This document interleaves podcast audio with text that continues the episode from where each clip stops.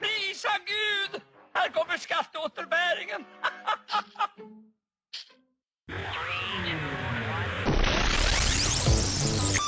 Välkommen till Prata pengar. Podden där vi pratar aktier, fonder, sparande, pension och mycket mer. Här kommer Unga Aktiesparares VD Filip Scholtze och investeraren Niklas Andersson.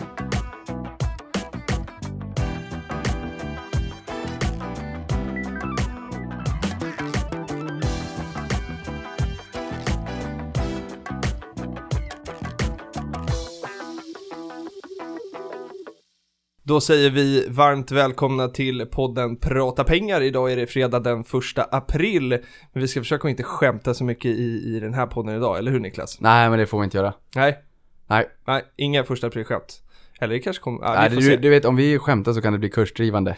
Ja, du tänker så. Mm, eh, vi ska försöka hålla oss till sanningen idag. Eh, och framförallt i och med att vi har med oss en jurist också. Varmt välkommen Josefin Gunnarsdottir till eh, podden Prata pengar. Tack så mycket, kul att vara här. För de som inte vet vem du är, vem är Josefin? Ja, jag jobbar som jurist på Aktiespararna. Mm. En hel del skatterätt, men också aktiebolagsrätt och aktiemarknadsrätt. Och sen så är jag väl också en aktienörd, så därför tycker jag det är så Bra. kul att jobba här. Ja. Ja, vad roligt. Mm. Vi gillar ju nördar, eller hur Niklas? Ja, jag får en liten eh, kluring där. Det var jättekul att hon, hon sa att hon är aktienörd. Jag ska sen i slutet fråga hur vi kan locka fler tjejer som blir aktienördar, men den kommer sen. Ja, vi kan ta den sen. Mm. Hur har veckan varit annars då Niklas? Tack som frågar. Ja, Det har varit en spännande vecka, som alltid. Om vi tittar på förra veckan så var det ju påsk. Eh, Och börsen hade halvdag där på torsdagen. Och från den torsdagen fram till nu när jag gick från jobbet för att komma hit så är börsen upp 0,31%. Trevligt. Trevligt. Och sen stängde Q1 igår. Just det. Första kvartalet stängde. Mm. Vet ni hur mycket börsen är ner? Eller upp? Jag såg ju din, eh, du gjorde någon fin graf. Men jag kommer Mm. inte ihåg siffran. Minus 5,6%. Okej.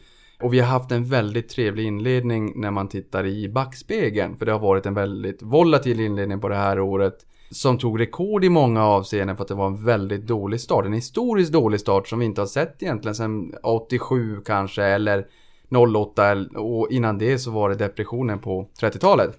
Fram till 11 februari så var vi faktiskt ner 13,8%. Sen 11 februari till 22 februari, det här tror jag att vi har sagt, då var vi upp 11,1%. Och från 11 februari till 14 mars så var vi upp 14,8%. Det är mer än en hel årsavkastning. Det jag vill säga nu, Mm. jag var ju lite försenad till den här äh, podden precis som vanligt. Jag tror jag var fem minuter försenad. Ja, det var rekord idag. Ja, Ja. så att mitt löfte är nästa gång det är en podd. Då ska jag ta upp min iPhone från Apple från min ficka. Där jag har Telia som operatör. Fickan, byxorna kommer från spanska Inditex, H&M's konkurrent. Det är nästan som att svära kyrkan när man säger så. Och antingen tar jag upp vänsterfickan där jag har Telia eller högerfickan tjänstetelefonen där jag har Comvik, det är alltså Kinnevik. Ja. Och sen tar jag upp SL-appen. Som kanske HiQ har gjort, det vet jag inte. Jag har ingen aning. Tar upp SL-appen, kollar när jag måste åka. Jag tar på mig mina skor från Nike. Jag går iväg på vägen som Skanska har byggt. Ner till tunnelbanan där Bombardier har levererat tågen. Ställer mig där, åker rulltrappan upp sen som korna har levererat. Jag tar en Volvo-buss. Jag sätter mig där de kör på olja från Lundin Petroleum. Jag ser fastigheten som vi sitter i just nu som Fabege hyr. Just det. Och G4S som är noterat i Danmark som bevakar fastigheten Mm. såg jag när jag kom in. Okej. Så det är mitt löfte till nästa gång, då börjar vi i tid. Då börjar vi i tid. Ja. Vad roligt. Ja, det, det, är näst, det, det var är en- aprilskämtet. En vardag, på- en vardag på börsen helt enkelt. Eller vardag där man har börsen med sig. Hur eh, har din vecka varit Josefin? Hur ser en vecka ut när man är jurist och sparexpert på Aktiespararna? ja, den har faktiskt varit väldigt bra. Lite Mm. intensiv nu i och med det som händer i Swedbank Mm. och eh, förberedelse inför stämman i nästa vecka. Just det. Både du och jag kommer vara på plats. Ja, Ja. det kommer bli spännande tror jag. Mm. Eh, men en del möten, men eh, ja, bra vecka. Vad gör man annars som jurist och sparexpert på Aktiespararna? Hur, hur ser en vecka ut? Hur ser en vecka ut? Ja, För, för jag vet ju som ung aktiesparare då så står det ju att en av våra medlemsförmåner är att man kan höra av sig och få juridisk rådgivning. just det. Vad innebär det då för våra medlemmar? Det innebär att man kan ringa in och fråga om eh, allt som rör egentligen aktier och juridik. Mm. Inte så mycket familjerätt, vi får en del sådana frågor ändå. Okej. Och vi får faktiskt också frågor om vad man ska investera i, Mm. det får vi inte svara på. Ni svarar inte på det? Nej, men Och det är väl lämpligt? det är nog lämpligt tror Ja. jag. Ja, Inte för att ni inte kan utan mer för att vi vill ju att man ska lära sig själv och ta in beslut. exakt så. Ja. Det stämmer. Men är det du som svarar då när man ringer in? Eh, det är faktiskt framförallt min kollega Nikolas som Mm. jobbar med det. En Han är väldigt duktig, en klippa. Mm. Riktigt bra. Mm. Proffs. Då ska jag börja ringa in tror jag. Ja, Eller jag kan det. gå över korridoren och bara prata mer. Men jättekul. Och dagens tema kommer ju vara lite åt det här hållet och, och din expertis. Där vi ska prata om eh, deklaration, låter lite tråkigt och skatt också, men det är faktiskt det vi ska prata om. Ja. För nu har ju de här eh, kuverten, nej det har inte börjat landa i brevlådan än va? Men man har börjat kunna logga in och se sin deklaration på webben. Precis. Har ni kollat på er deklaration? Ja, men den har faktiskt börjat komma Har den in. börjat Ja, fylla? den Okej. eh, släpptes den 22 mars. På Och sen, webben ja. På webben. Mm. Sen kunde man faktiskt gå in desto, desto tidigare dagen innan för teknikerna på Skatteverket satt och tittade på om sajten skulle klara av trycket eller inte. För vi har blivit betydligt mer digitala Mm. Idag egentligen än tidigare. Så för varje år som går är det fler och fler människor som går in på sidan ganska direkt när den öppnar. Jag kom Oj. inte in på morgonen när jag försökte. Nej. Nej. Och i och med att de testade så kom jag in på kvällskvisten redan Ah, den okej. 21. All right. Eh, Bara för att se att trycket pallade, det gjorde den inte för sajten kraschade. Ja. har du skickat in deklarationen? Nej, jag har stuckit huvudet i sanden. Okej. Ja, jag har en restskatt på 13 000. Ehm, Jag tjänade lite för mycket förra året och visste inte riktigt om det själv. Pengarna gick ju till portföljen så jag såg dem aldrig riktigt. Eh, och det gör att den är lite jobbig så att jag sticker huvudet i sanden lite grann. Okej. Jag har skickat in min deklaration i alla fall. Oj, oj, bra. Har du skickat in? Tid. Men jag, har behövde bara det godkänna. Ah, det okej, var, okej. Jag hade inte så mycket och, och inga avdrag och inga Ah, konstigheter. ja. Utan allt var, var förtryckt. Men när du säger sådär Mm. så har jag ett avdrag som jag gör. För nu när man, när man då får en restskatt på 13 000 så Mm. då, det första jag börjar tänka på det är hjärnkapaciteten, den här eh, Google-servern i min skalle, serverhallen börjar ju tänka på hur kan jag bli av med den här eh, restskatten. Mm. Och jag har investerat i ett bolag som jag tror är föremål för investeraravdraget. Härligt. Så det hoppas Vilken jag få. övergång här. Vi ska Ja. prata om investeraravdraget. Ja. Ja. men berätta. Den tar jag då. Eller vill ni att jag Nej, vi kan köra det på en gång. Ja. Mm. Det var Förra året så investerade jag i ett litet bolag, ett Umeåbaserat bolag som heter Hybricon. Mm. Som gör elbussar. Just det.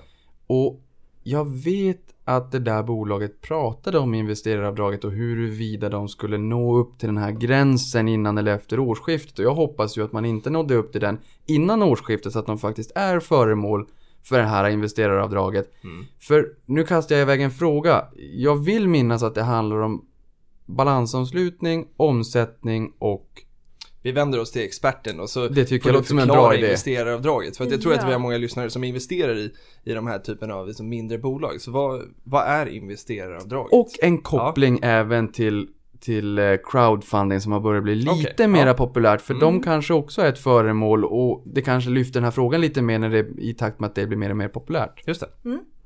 Men investeraravdraget eh, innebär då i korthet att man får dra av hälften av det investerade beloppet upp till och med 1,3 miljoner kronor. Mhm. Och med en platt kapitalskatt på 30% så innebär det här ehm, att avdraget är värt då 15% av det investerade beloppet vilket betyder en sänkt skatt om upp till 195 000 kronor per år. Så ganska mycket pengar. Ja, verkligen. Sen är det ju så som du säger, ett antal villkor som måste vara uppfyllda dels för företaget men också för dig som investerare. Och eh, nettoomsättning det är under 80 miljoner kronor. Under 80, okej. Ja. Sen är det ju så att eh, bolaget får inte heller handlas på en reglerad marknad. Och den skillnaden kanske vi ska prata om. Jag tror att du Niklas har nämnt det någon gång vad det är för eller du har i alla fall nämnt begreppen, men vad betyder det? Ja. En reglerad marknad och motsatsen? Och där också, om vi har det svaret nu, gärna väva in ett bolag som är noterat kontra listat. Ja, det var nog det jag tänkte på faktiskt. Mm. Okej, men strunt samma. Reglerad marknad, vad betyder det? Ska jag ta den på Ja, jag tar den. Mm. Vi har två reglerade marknader i Sverige. Det är Mm. Nasdaq och det är NGM, va? NGM, Mm. ja. Så det innebär att de marknadsplatser som vi har, Aktietorget, First North och Nordic MTF, de bolag som handlas där kan kvalificeras för investeraravdraget. Okej. Och sen givetvis också inofficiella marknadsplatser Mm. och helt onoterade bolag som inte handlas någonstans. Just det. Yes. Det är... Nådde Hybricon upp till de här... eh, Är det under 80 miljoner? Och... Ja men det är det. Ja. Och det, det. De når upp till det här. Jag måste nästan rapportera här också att under de fem första inledande minuterna av den här podden så har ni alltså sänkt min restskatt med 23%. Oh, härligt. Sen är det en sak jag kommer att tänka på också när det Mm. gäller investeraravdraget och det är väl att det finns en inlåsningsperiod på fem år va? Ja, det stämmer. Vad betyder det då? Man får då inte avyttra aktierna, sälja aktierna Okej. under den här femårsperioden. Då måste man göra, återföra det här avdraget som man har gjort avdrag för då. Sen kan man också nämna där att likvidation och konkurs räknas ju som en avyttring. Mm. Så går bolaget i konkurs så gäller samma sak där, så det är lite trist. Okej, så om man har gjort avdraget år ett och sen går det här bolaget i konkurs år fyra så måste man betala tillbaka. Ja, och det är ju en del mindre bolag som går i konkurs. Så det här får man ju såklart se upp med och kanske ta in i kalkylen. Väga in som en risk helt enkelt. Ja. Ja, ja det, är, det är lite mäckigt med de här bitarna. Ja, det är det absolut. Ja, Och här borde det ju vara, det borde vara föremål för att kunna förenkla här. verkligen. För någonstans syftet med det här investeraravdraget borde väl vara att få upp investeringarna i mindre bolag som kanske över tid växer och blir större bolag och skapar arbetstillfällen och sysselsättning i Sverige.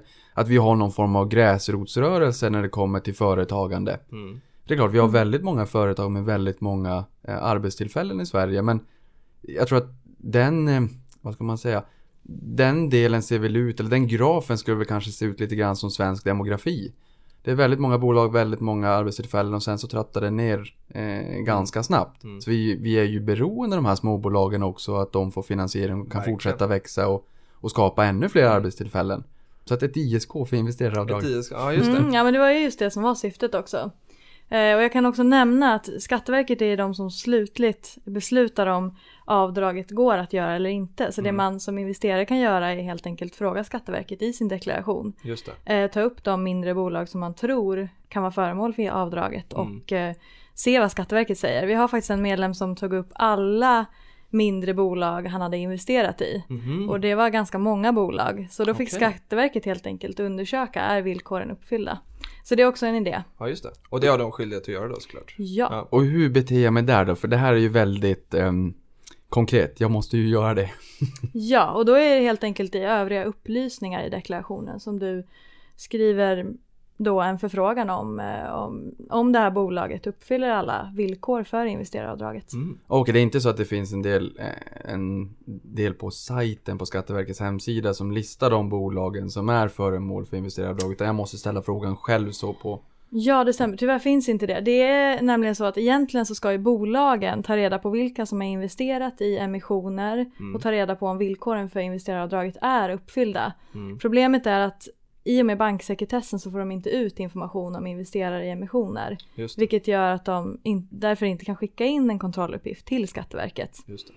Eh, och Skatteverket är inte så förtjusta i att eh, självmant göra en sån här lista av bolag. För det är en del, det är ganska mycket är mycket arbete. jobb. Ja. Mm. Vi har ju listat i deklarationsspecialen Mm. från och med 2013 då avdraget infördes. Mm. Jag har inte, tror jag inte har fått med alla bolag. Eh, det är ganska svårt att eh, särskilt få 2015 års siffror. Mm. Så där kan man absolut eh, kolla i våran tidning alternativt fortfarande om man är osäker kolla med Skatteverket helt enkelt Mm, via deklarationen.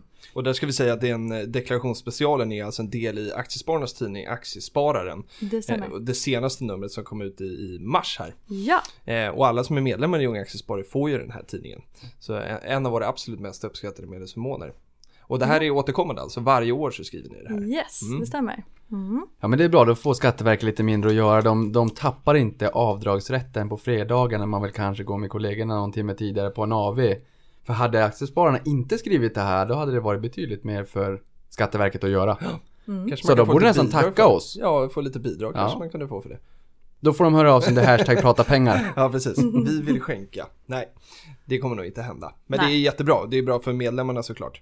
Eh, Vad har vi för deadline sen när allt det här ska vara gjort? För jag, jag, jag har jobbat på Nordnet innan och nu jobbar Niklas på Avanza och båda vi vet nog att Många är väldigt duktiga på att vänta till sista sekunden och Ja. köra lite det här strutsmentaliteten som Niklas. Som Niklas kör och så Ja, kommer man på ja. sista dagen att just det, deklarationen. Andra maj ska den in i år och man Andra höjer maj. faktiskt också förseningsavgiften från Mhm. 1000 kronor till 1250 Okej. om man inte är inne i tid. Så det får du se upp med Niklas. Det är 25 procent. Ja. Vem har sagt att inflationen inte finns i det här landet? McDonalds höjer priset på Ja, cheeseburgare det. på 30 ställen i Sverige med 30 procent. Från 10 till 13 kronor. Och avgiften för deklarationen när man är för sen höjs med 25%. Mm. Det finns dek- deklaration eller på att säga. Det finns inflation. Det var ju någon som skrev på Twitter att McDonalds nog har lyssnat på, på vår podd. I och med att du återkommer till det här exemplet hela tiden. Att en eh, cheeseburgare kommer inte kosta 10 kronor om några år och sådär. Ja det är roliga, vi hade ju en lyssnare också som faktiskt pingade in Riksbanken Jaha. i inlägget på Twitter när Ja, vi sa roligt. att inflationen faktiskt finns. det tyckte jag var lite kul. Ja, det var jättebra ju. Okej, så andra maj, då har man lite drygt, eh, eller när det här kommer ut så har man mindre än en månad eh, på sig då. Eh, så sätt igång Niklas. Oh ja, ja. Och jag ska ju till Afrika.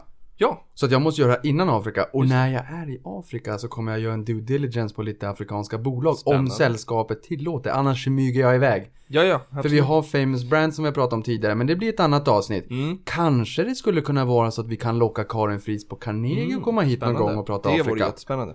Eh, Det är en idé. Mm, det är en Men, idé. men jag kommer att titta på vilka bolag det finns där och vad som är trendigt. Just det. Ja. Eh, och eh, vi ska bara sticka in, vi ska fortsätta med fler deklarationsfrågor. Men vi är ju också lite nyfikna på hur du Josefin investerar och sparar. Just det. Just det. Hur ser det ut? Ja, jag har faktiskt valt att göra det ganska enkelt för mig Ja, själv. det jag... är väl bra att göra enkelt? Ja, eller hur? Jag tycker faktiskt det. Månadsspar i en indexfond. Mm. Dras automatiskt, väldigt Mm. bra tycker jag. Och sen så har jag faktiskt en depå, en kapitalförsäkring och ett investeringssparkonto Mm. där jag eh, har ett antal välskötta, stabila bolag, an, ja, också kallat tråkbolag. Ja. Eh, jag har faktiskt aldrig sålt en aktie ännu så jag är väldigt Oj. långsiktig. Mm. Nej, vad coolt.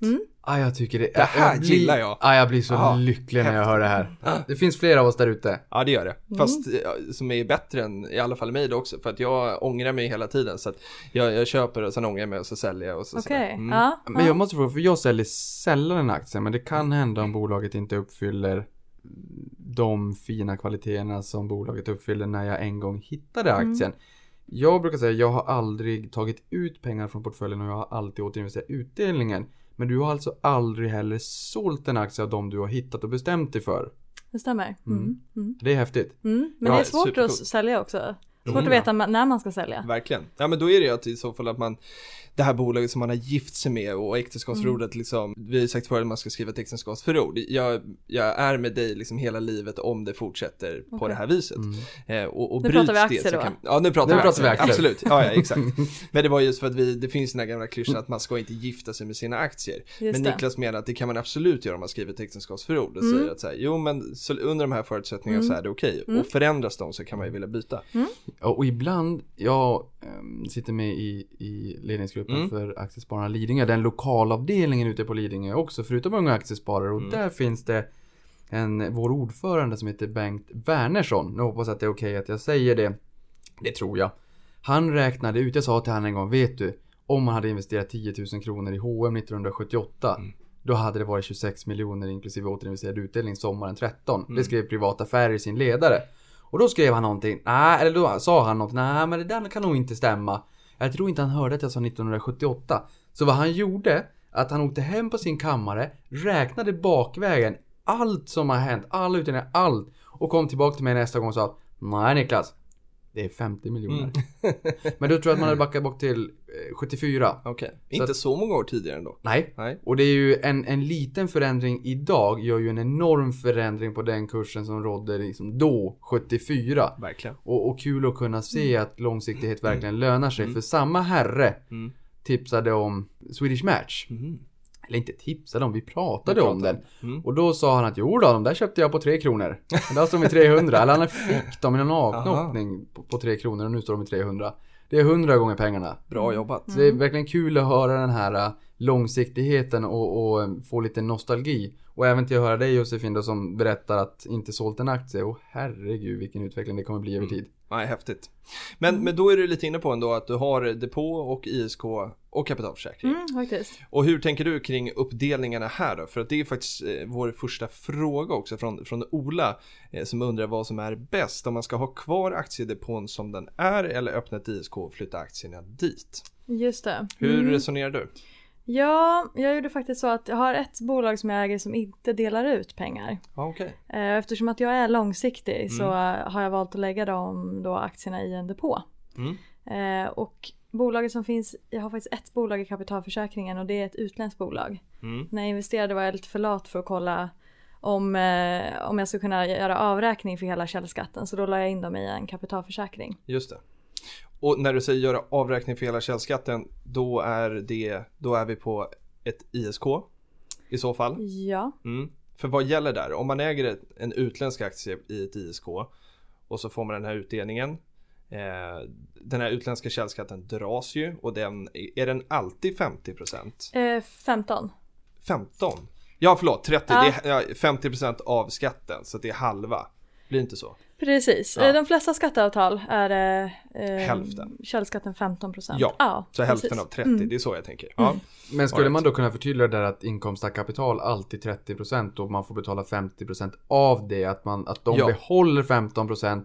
Vi, av 30% så får vi tillbaka 15 direkt. Precis. Sen håller de inne 15% som gisslan Mm. i några år, visst Josefin?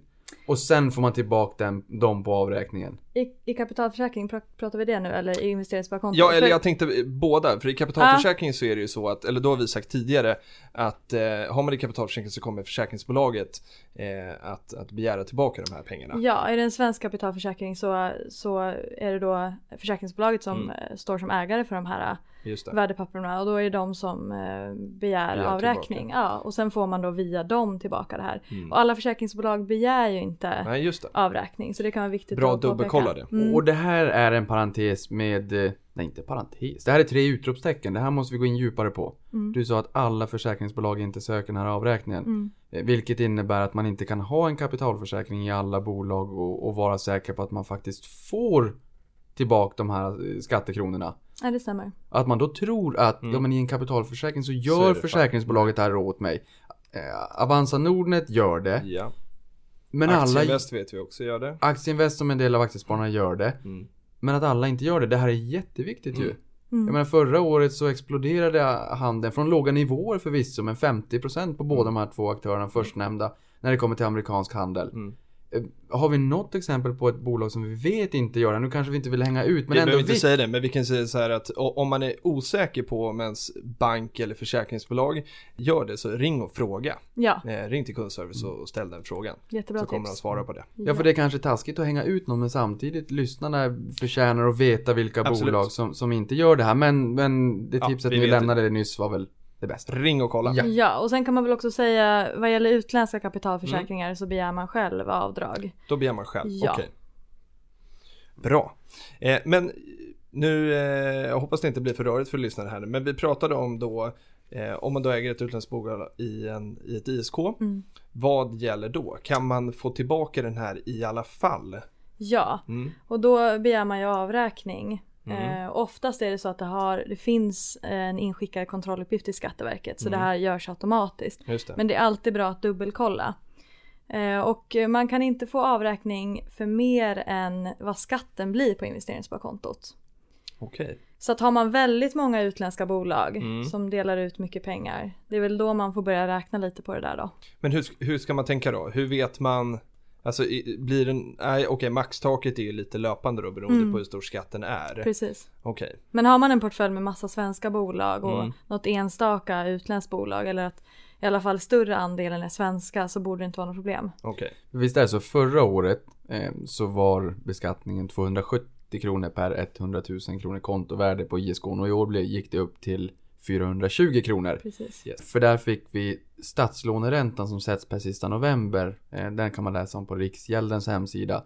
Det är ju snittet av eh, statspapper från 5 upp till 10 års löptid och så drar man ett snitt där och så kollar man vad den blir och den fungerar som referensränta. Ja. Och sen som jag var in på tidigare så kunde inte politikerna hålla sig i skinnet. De bröt det löftet de lovade och sen la de till 0,75 procentenheter.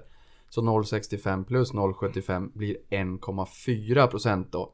Så att har man en miljon på kontot bara för att enkelt att räkna då är det 14 000 Mm. kronor i schablonskatt eller under, Ja. schablounderlag. Och 30% på det. Och sen 30 procent på det. Så är det. Så. Ja. 4 200 kronor i skatt. Ja. Ja. Ja. Finns det några andra villkor för att eh, kunna få, liksom, få tillbaka de här pengarna? Jag vet att det har pratats om, eh, är det om man har andra liksom, räntekostnader? Finns det inte lite sådana aspekter också på det? Ja, det rör ju istället eh, kvittningen av schablonskatten. Kanske det är den, du jag tänker på. Det är ja, den jag tänker på. Det är precis. många begrepp i det här alltså. Mm, Men Ja. inte helt enkelt. Den ja. är vi nyfiken på också. Mm. Hur Mm. gör man för att kvitta bort i princip hela skatten på Ja, ja, det är en intressant fråga. eh, det är ju lite kul att skatten kallas för en schablonintäkt också. Den räknas ju som en intäkt. Så Mm. att till exempel ränteutgifter får man ju kvitta den här intäkten mot. Mm. Och har man inte ränteintäkter att kvitta emot, så, eller ränteutgifter förlåt, så, så kan man då kvitta mot eh, 70% av en kapitalförlust. Mhm. Eh, och det är ju så att de flesta utnyttjar ränteavdraget.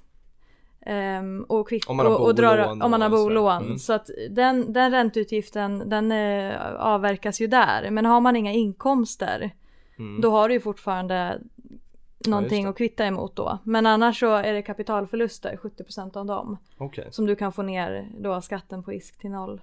Men om man säger då att man har, man har, man jobbar då inkomst och ett bolån så kan man då inte räkna med att den här eh, eller kunna göra ränteavdrag också Nej. på det. Nej. Nej. Men om man inte har bolånet där, eller vi säger att bolånet, att man helt enkelt slopar avdragsrätten, nu är väl den sannolikheten tämligen låg. Men om man skulle slopa avdragsrätten på, på bolån, hur skulle det påverka en ISK och den Ja, kvittningen? då har man ju den möjligheten, Mm. en utgift då att, att kunna kvitta den här intäkten mot. Men görs det automatiskt? Det görs automatiskt i deklaration. Det är bra, det. bra att du säger det. Ja. Ja. det är ingenting man, gör man det elektroniskt så, så ser man ju snabbt att det där, är, det, är allting rätt ifyllt så räknar, räknas det där ut automatiskt. Vad bra. Mm.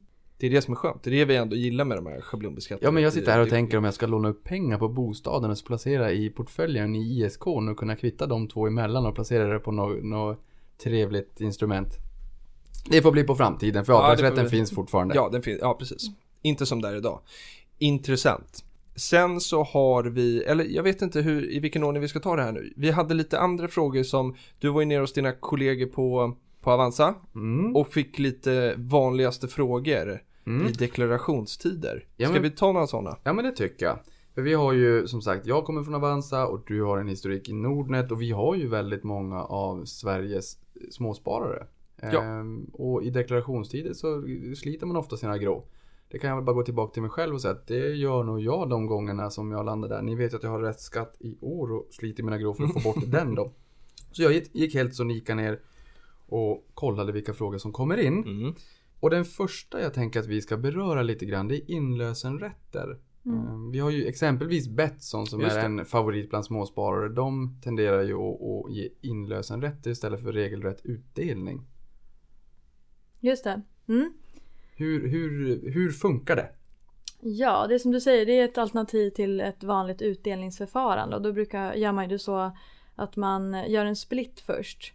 Så att en aktie blir två och sen drar man in inlösen av en av de här aktierna. Och så mot eh, ett belopp. Och det här beloppet det ska man då ta upp på K4 i en vanlig försäljning. Och inköpspriset för den här det fördelar Skatteverket i form av en procentsats av ens ursprungliga inköpspris Just i den här aktien.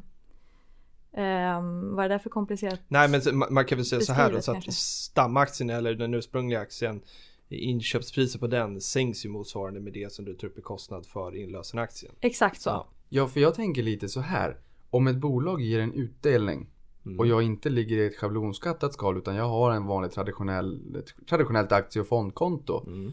och jag får en utdelning på 100 kronor då ska jag ju skatta 30 kronor, 30 procent. Ja. Eh, Men om jag däremot får en inlösenrätt så får jag ju faktiskt räkna av det framräknade värdet som jag då har betalt för den här. Så säg att jag får en utdelning på 100 kronor via en inlösenrätt istället och jag har betalt 20 kronor för den här, då skattar jag ju bara på de kvarvarande 80 kronorna i vinst. Mm. 30% på 80 kronor blir ju 24% istället för 30. Tänker jag rätt här? Det, blir ju så att säga billigare för mig istället för att rakt av behöva betala 30% skatt på inkomst av kapital så får jag ju ett, anskaffningsvärde så att jag skattar ju inte Mm. 30% på hela biten. Ja, Man kan väl säga att du får en lägre skatt nu men skatten kommer att bli motsvarande högre när du sen säljer av för då har du ju ett lägre inköpspris då. Eftersom att du har tagit bort Just delar av det. Så att, eh, men jag, jag tror att det är anledningen till att bolag gör, jag tror det är bolag med många utländska ägare. Eh, för de tjänar skattemässigt på det här. För dig blir det ganska skatteneutralt skulle jag säga eftersom att du sen kommer sälja aktierna förr eller senare då. Gungor och karuseller. Ja det är gungor och karuseller. Herregud. Man ja, kommer aldrig undan. Nej, ni vet, vi har 40% utländskt ägande på svenska börsen och 60% är ju svenskt och vi borde ju gynna oss själva istället. Ja. Ja. Mm. Så kan det vara. Eh, vad hade vi mer för frågor? Jo men en annan där tänker jag också. Mm. Det här tror jag är en ganska vanlig fråga bland de som har ABB. För de har ju legalt skattesäte i Schweiz va? Ja, det är intressant. Även Phoenix Outdoor som valde att flytta till Schweiz. Och där ställer de ju frågan till aktieägarna varje år. Är det okej att betala utdelning från Schweiz? Mm. Nu tänker jag spontant. Sen får ni såga mig. Jag tänker spontant sådär när de kommer med en sån fråga. Om det för dem är skattegynnat att betala det från Schweiz istället för Sverige. Varför skulle jag som aktieägare tacka nej? Jag får ju samma mängd kronor och ören i utdelning. Men blir det billigare från bolaget så får jag 5 kronor från bolagets plånbok som jag, som jag själv äger. Men det kostar bara 4,95 för bolaget att dela ut de här pengarna. Så att det stannar ju mer värde kvar i bolaget om man delar ut på så sätt än om man hade delat ut från Sverige. Så 1 plus 1 blir ju 3. Tänker jag rätt? Ja, jag håller absolut med. Verkligen. Det är ju skatteneutralt. Jag har aldrig, Två tänkt, tummar jag har upp. aldrig tänkt på det. Ja, men det låter ju väldigt tummar upp. logiskt. Två tummar upp. Av två möjliga ska Ja, ju två tilläggas. möjliga. 100%. Ja, precis. Ja, Patrik ger också tumme upp här. Ja. ja, intressant.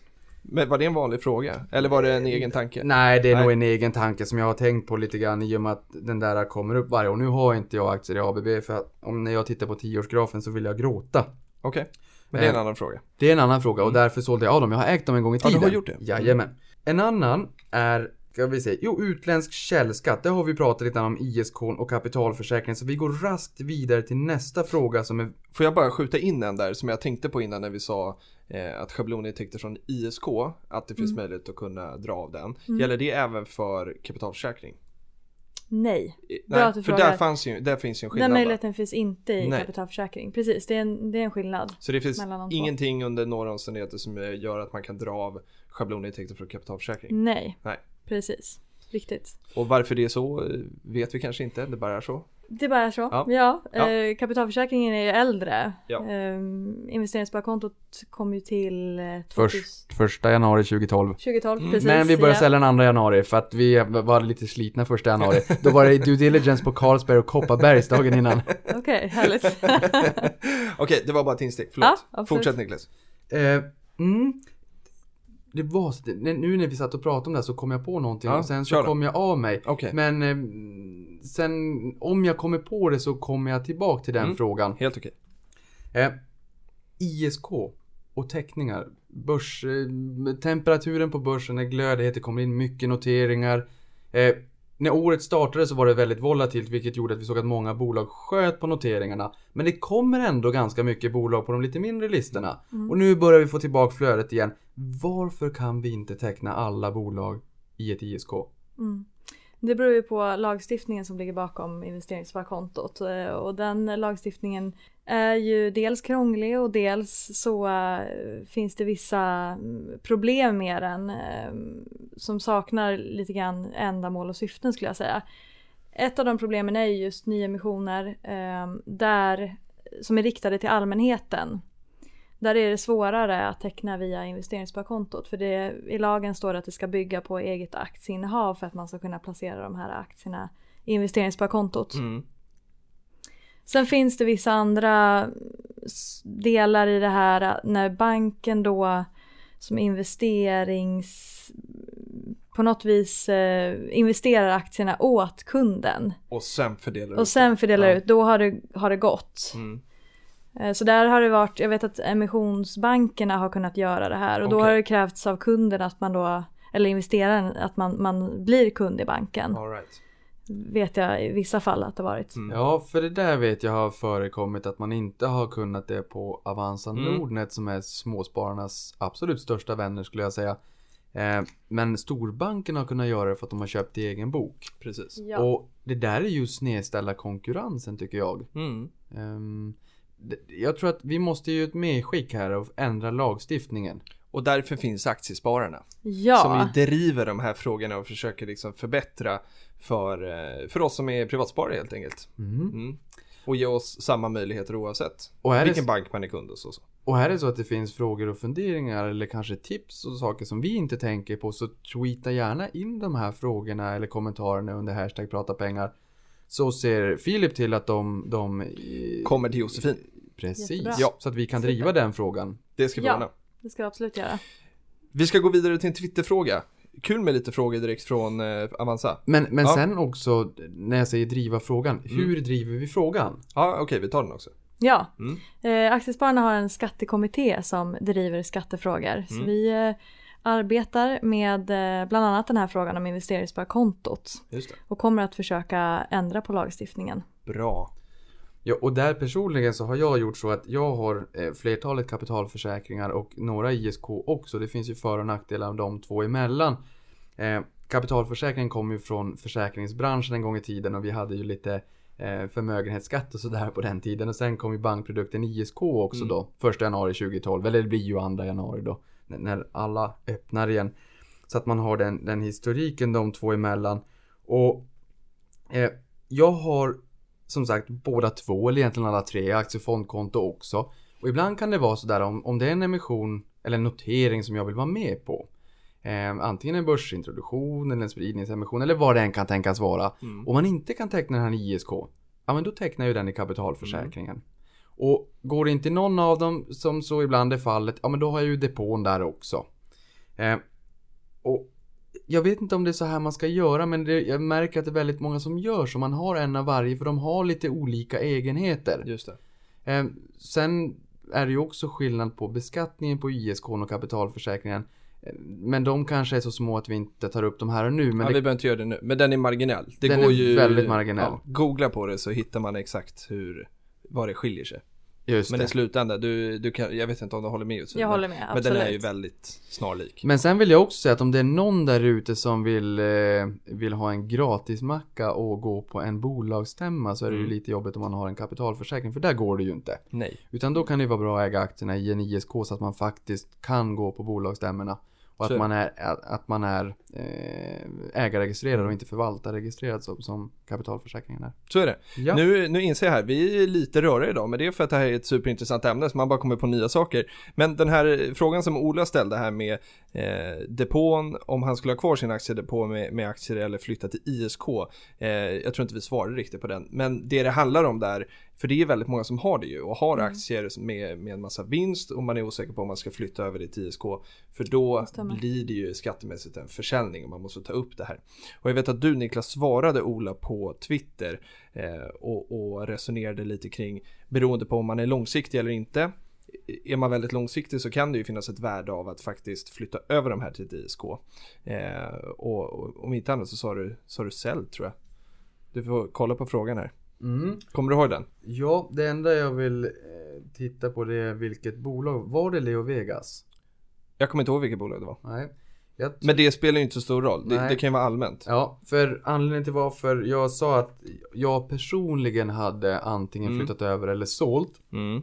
Det beror på att i den här emissionen, de, de senaste emissionerna eller senaste introduktionerna som har varit på börsen har varit glödheta. Mm. Eh, jag kommer inte ihåg vilket bolag det var. Jag tror faktiskt att det var Leo Vegas Okej. som övertecknade Mm. 20 eller 28 gånger. Det. Det var en enorm övertäckning. Och det gör ju att man i bolagsledningen och med den rådgivare man har får ställa sig frågan vad är viktigast för oss? Att Mm. bara placea den här äh, introduktionen och bara få den överstökad rakt igenom? Eller är det ägarspridning som är viktigt för oss? Är det att få en, en stor och bred ägarspridning, en stor ägarbas Mm. med många små aktieägare? Och ibland är det så att man prioriterar många mindre aktieägare och då får man en jättestor ägarbas och då br- brukar det oftast bli så att man får en liten, liten andel var som kund. Mm. Det kan vara så att man får 100 eller 200 aktier för en 2, 3, 4 tusen kronor.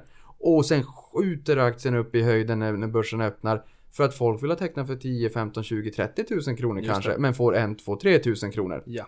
Och så driver det kursen. Och när jag sa att jag personligen hade flyttat över eller sålt. Då Mm. tänker jag på att, aha. Jag tror att jag var med Nej, jag skulle vara med på Leo Vegas. Hur som helst, ett Mm. bolag som jag då anmälde. Jag skulle teckna för 20 000 kronor. Mm. Och sen fick jag en tusenlapp eller om det var 2000. Ja men det är ju en 10% av vad jag ville teckna för. 2000, det blir jobbigare för mig att hålla reda på det där bolaget än vad den kommer att kunna leverera ägarvärde Värde. till mig. Mm. Så att då känner jag att antingen så flyttar jag över det på en ISK Mm. Eftersom att det är en bättre beskattning givet dagens förutsättningar. Mm. Nu sa vi att beskattningen i år då blir 0,65 vilket är statslåneräntan Mm. per förra år plus 0,75 den här extra straff Ja. ta gärna med den till den där skattekommittén och säg att Niklas och Filip är väldigt arga över det där. Absolut, det gör vi absolut. Och det gör att schablonskatten är 1,4 procent. Ja. Så att du bör ju ha en avkastning över 1,4 procent för att det ska vara lönsamt att flytta över till ett schablonskattat konto, Mm. ISK eller kapitalförsäkring. Ja. Och vi kan ju bara säga förväntad avkastning. Bara förväntat. Men sen jag menar OMXS30, storbolagslistan i Stockholm, bara utdelningen ligger i snitt på 3,6 procent nu. Så bara utdelningen där ligger ju en bit över 1,4 procent. Så att ja, jag skulle inte placera mina pengar om jag inte dag 0 förväntade mig över 1,4 procent. Därav, är det ett långsiktigt innehav, då skulle jag köpa mer så jag kommer närmare den posten jag faktiskt ville ha. Flytta in i ett ISK. Eller annars så skulle jag bara sälja av den lilla, lilla posten. För den, den, den blir för liten för att vara Ja men då förstår jag, då eh, missuppfattade jag ditt svar lite grann. Eller på, när, jag bara såg det snabbt på Twitter. Men jag vet ju att det här, och det är kanske många som hör av sig till er också, som sitter med väldigt mycket liksom upplupna vinster på sina aktier på en depå och är osäker på om man skulle liksom ska flytta över till ett ISK eller inte. Ja. Eh, och man får, väl, liksom- man får väl räkna på det helt enkelt. Ska man vara långsiktig så, så kanske det finns ett värde av att göra det. Men det är svårt att ge något rakt svar för det blir ju ganska Absolut. individuellt. Det kan, och det kan bli en hel del skatt att betala. Ja, så att eh, så fort kanske man ser att en aktie sjunker eh, då kan man ju se sin chans då att flytta över en förlustaktie och en vinstaktie och på Just så det, så vis det. kvitta ut den här. Och Mm. där har jag ett, ett, ett litet knep också. Om man, eh, är det möjligt att om man har en vinst så här och man har en respektive som har en förlust kan man överlåta värdepapper i någon form av gåvobrev så att man får, får den här förlusten av sin partner och kan sälja både vinst och förlust samtidigt och på så sätt kvitta om man inte själv kan kvitta. Det kan man absolut göra. Jaha, man ärver inte Ehm, på marknadsvärde då alltså? Alltså eh, för att plocka fram, eh, för att så att säga reglera inom familjen Mm. så kan man flytta över aktier. Ja, mm. Och på så vis få förluster och vinstaktier på samma person. Mm. Och det här är ju väldigt vanligt sen gåvoskatten togs bort 2005 tror jag. Så det här är en vanlig transaktion att göra. Det man också kan göra för att plocka fram vinster och förluster är aktievändningar. Om man fortfarande vill behålla aktien så kan man sälja och köpa tillbaka en aktie. Om det går en dag emellan. För Skatteverket eh, menar på att man måste utsätta sig själv för en kursrisk. Okej. Så det är ju också ett sätt att plocka fram förluster och vinster. Men vad måste man ha för relation till den här personen så att inte Skatteverket tror att jag, nu vill inte jag säga mitt namn så de vet vem jag är. så de inte tror att jag lever i någon form av polygami med 14 stycken Nej, aktienördar som hela tiden överlåter förluster till mig. För jag gör ju själv ingen förlust. Kanske. Nej, skämt åsido. Hur, vad måste man ha för familjeband? För att det ska vara, anses vara görbart? Det finns inga krav på det. Det är helt enkelt bara en, en vanlig gåva. Och, Mhm. och det är också gåva av lös egendom som man säger på juridiska Ja. språket. Mm. Och då finns det inga formkrav. Okej. Så att det viktiga är att den här aktien förs över från din eh, sambo var det. Mm. Sambos depå till din depå. Om Skatteverket då frågar så krävs det egentligen bara att man visar på att eh, den här då har förts över. Så Från att den är din, transaktionslistan helt enkelt. Precis, så att, Ja. så att det är du då som säljer. Det måste vara i din ägo när du, när Mm, du säljer. Så hon, hon kan inte sälja och flytta över förlusten sen. Nej, just det. Man Jag- måste sälja själv. Jag kan inte teama upp med Josefin för hon säljer ju aldrig aktier. Så hon kommer aldrig ha någon förlust. Bra, då har vi rätt ut den frågan. Hoppas du är nöjd med svaret, Ola. Eh, sen ska jag bara snabbt få in en fråga från Filip Larsson, trevligt namn där. Han undrade om eh, vi har ju pratat en del om att man har, kan ha flera olika depåer. Niklas har berättat att han har flera för att du vill ha liksom jämförbarhet mot index. Och då säger han att han delade upp sina innehav på två stycken ISK men insåg att man åker på en extra skatt om man vill vikta om mellan portföljerna. Och det här blev jag ju nyfiken på. Jag tror att jag svarade Filip direkt och sa att så bör det inte vara.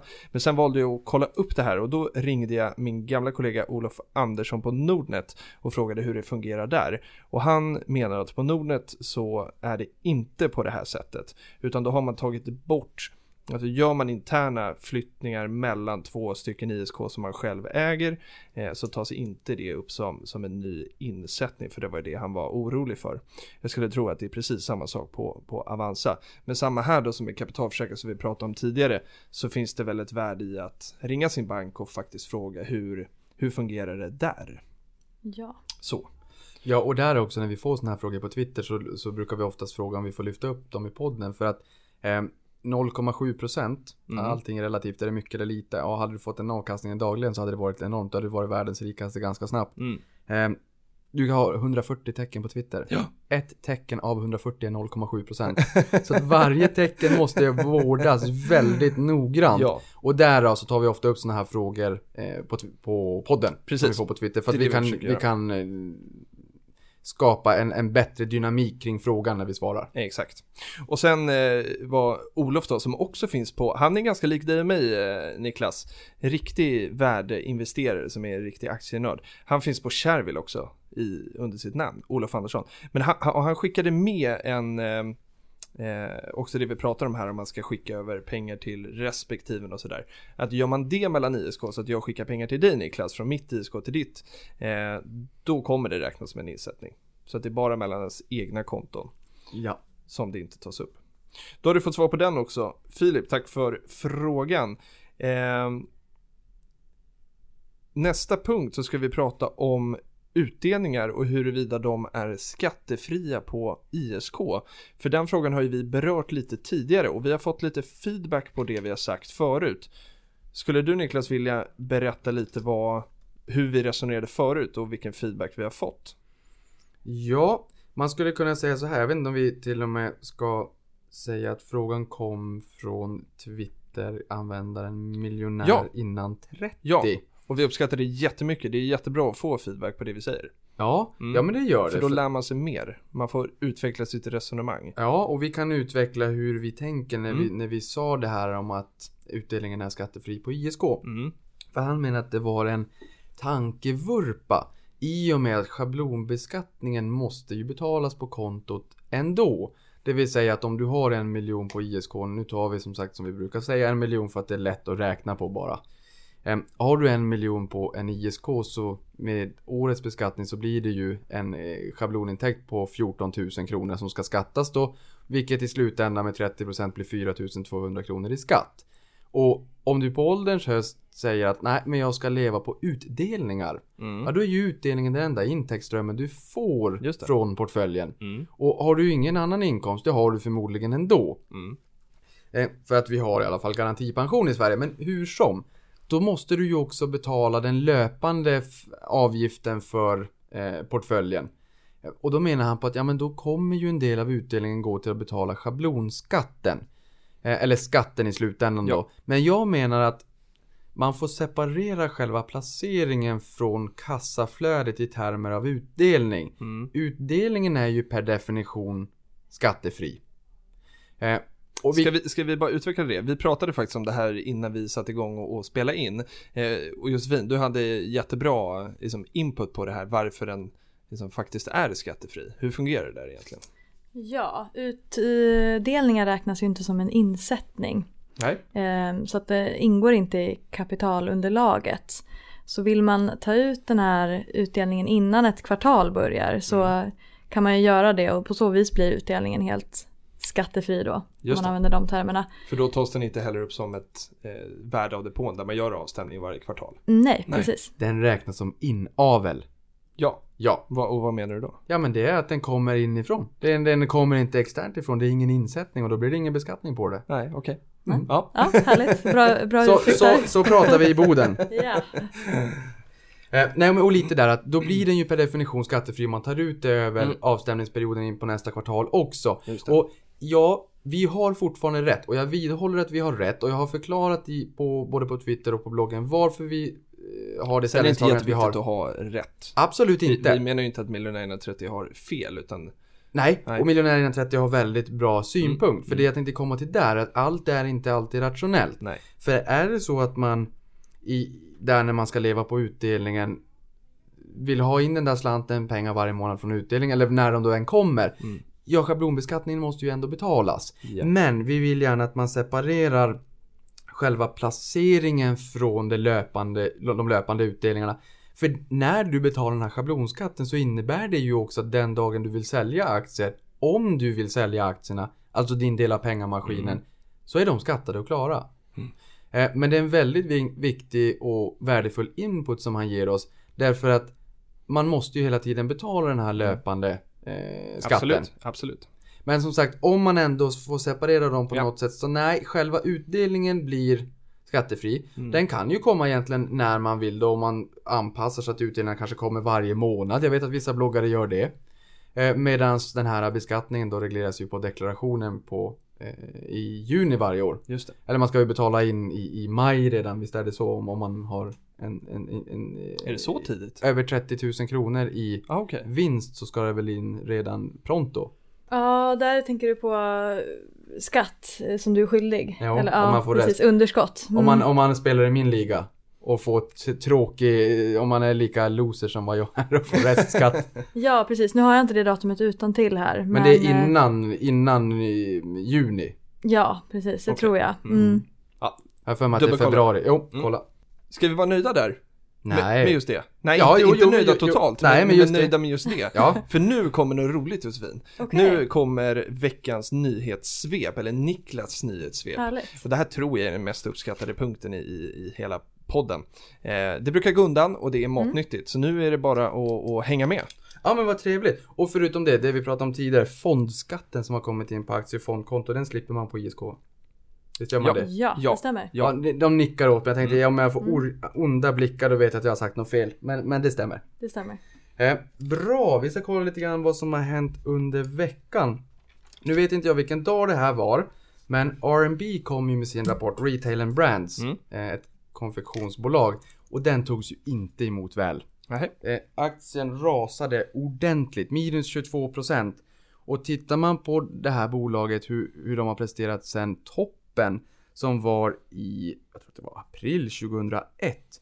Ja, då ska den här aktien upp 12 000% för att komma tillbaka till fornstora dagar och till toppnivåer. Och det här visar någonstans risken i att försöka plocka bolag, alltså köpa aktier i bolag där man tror på en vändning, att nu vänder det, nu kommer de få ordning på skutan.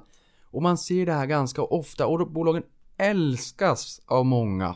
Just för att potentialen är enorm om man kan vända skutan, men så blir det inte alltid. Nej. Och när det inte blir så, när man inte kan leverera på förväntningar, då tar man ordentligt med stryk. Så att den är alltså ner 99,96% sedan 2001. Eh, Så det är, det är, Det är en lång väg tillbaka. det är en otroligt lång väg tillbaka. Så det är den ena. Försök när man tittar på bolag, var lite kritisk. Titta, är det så att en aktie backar tillbaka? Jag vet inte hur det är på Nordnet, på Avanza kan du i grafen backa tillbaka längre de här tre åren du ser. Du kan backa tillbaka till 96 tror jag till och med. Du kan backa tillbaka jättelångt.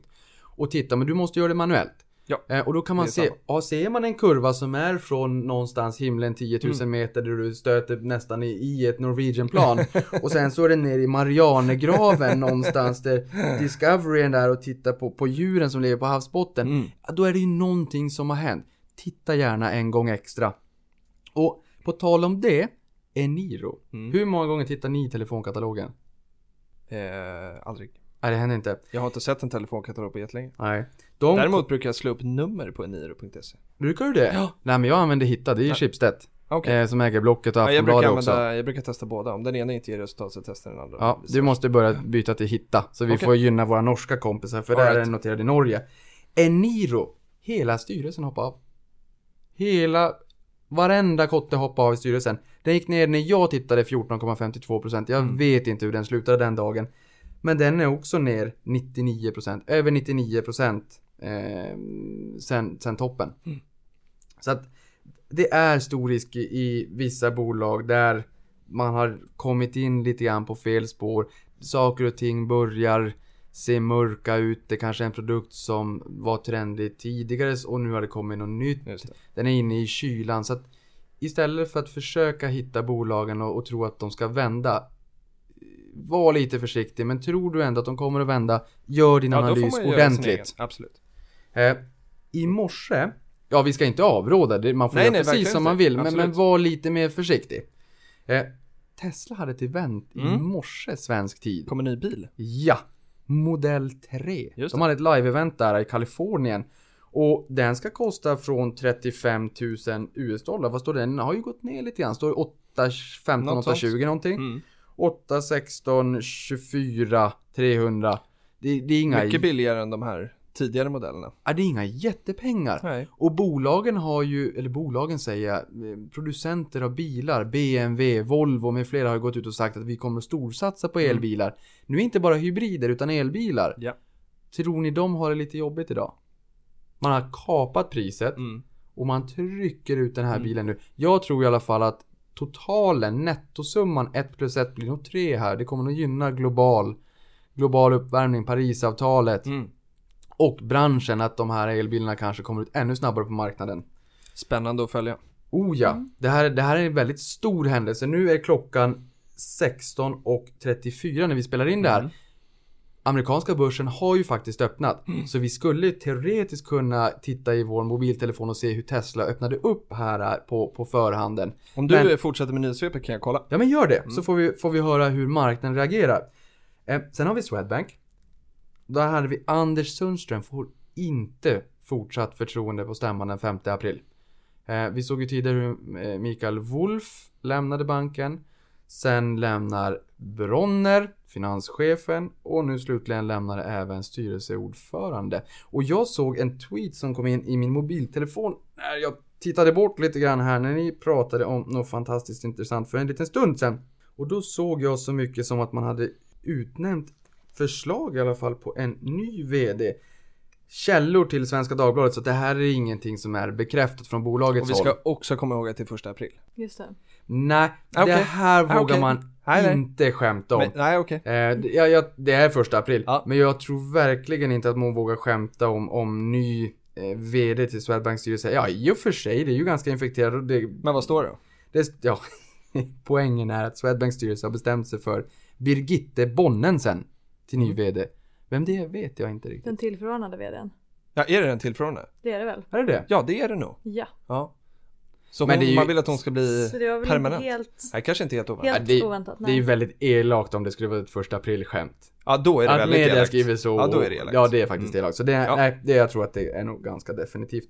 Jag ska bara sticka in att jag kollar på Tesla och den verkar röra sig mellan 3,6% upp och den var uppe lite över 4% också här så att eh, Okej. det är positivt. Mm, ja men kul.